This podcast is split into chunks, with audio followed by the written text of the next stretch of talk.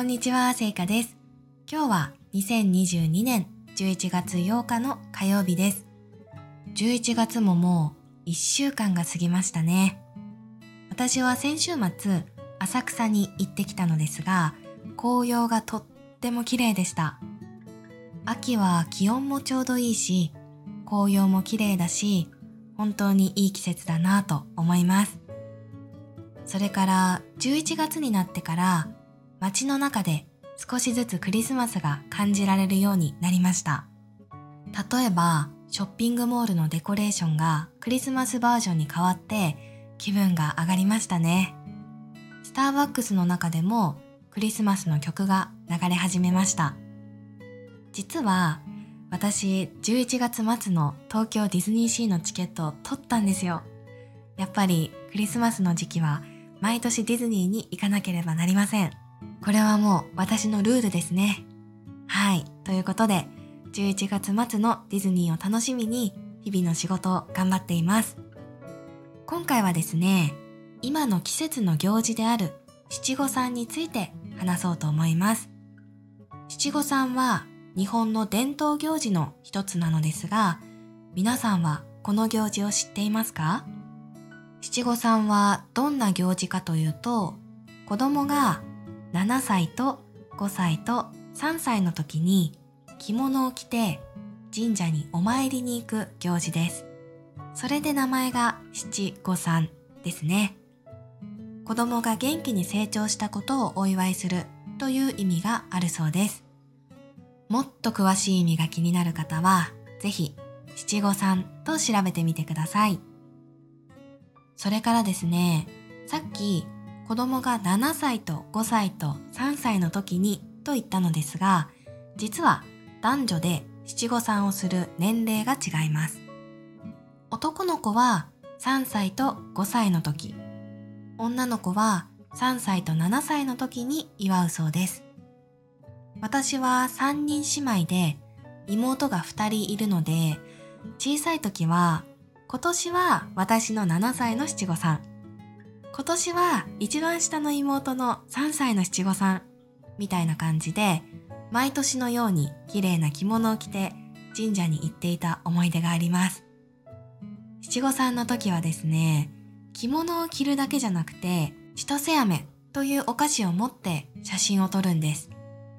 千歳飴は長い形をしていて、いつまでも元気に長く生きられますようにという意味が込められているそうです。私が小さい時の七五三のイメージは、やっぱり子供だったので、写真を撮るのはちょっと大変だけど、美味しい飴がもらえるいい行事というイメージでした。私たちが小さい時は、富士屋という会社の千歳飴をよく持っていました。富士屋は、ミルキーというミルク味の飴が有名な会社です。お菓子の会社ですね。それから富士屋にはペコちゃんという可愛いマスコットキャラクターがいます。皆さんもきっと見たことがあると思います。なので富士屋の千歳飴は味も良くて袋にはペコちゃんがプリントされていてとっても可愛くて七五三の時はいつもそれを楽しみにしていましたね。それから七五三は神社で写真を撮った後に家族でご飯を食べることが多いんです。もしおじいちゃん、おばあちゃんが遠くに住んでいても七五三を理由に久しぶりに集まったりするんですよね。なので普段なかなか会えないおじいちゃん、おばあちゃんにも会うことができるとってもいい行事なんです。七五三の参拝日といって子供が着物を着て神社に行く日は11月15日だと言われています。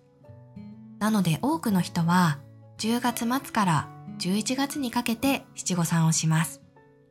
その時期に神社に行くと着物を着て一生懸命カメラの前に立っている可愛い子供たちをたくさん見かけます。実はですね、私の母は着付け師なんです。着付け師というのは着物を着せる仕事です。で、私の母は着付け師なので、七五三の季節はとっても忙しそうです。毎週末いろいろな場所に行って子供たちとかその親御さんに着物を着せているそうです。子供だけじゃなくて、お父さんお母さんも一緒に着物を着る家族も多いそうです。母の仕事を見ていると、やっぱり少し大変そうですけど、昔からある日本の伝統的な行事に関わる仕事をしていて、とても素敵だなと思います。七五三はお父さんやお母さんにとっては着物をレンタルしたり、当日は子供をあやしながら写真を撮ったり、ご飯を食べるレストランを予約したり、しなければならないことが多くて、ちょっと大変だと聞きました。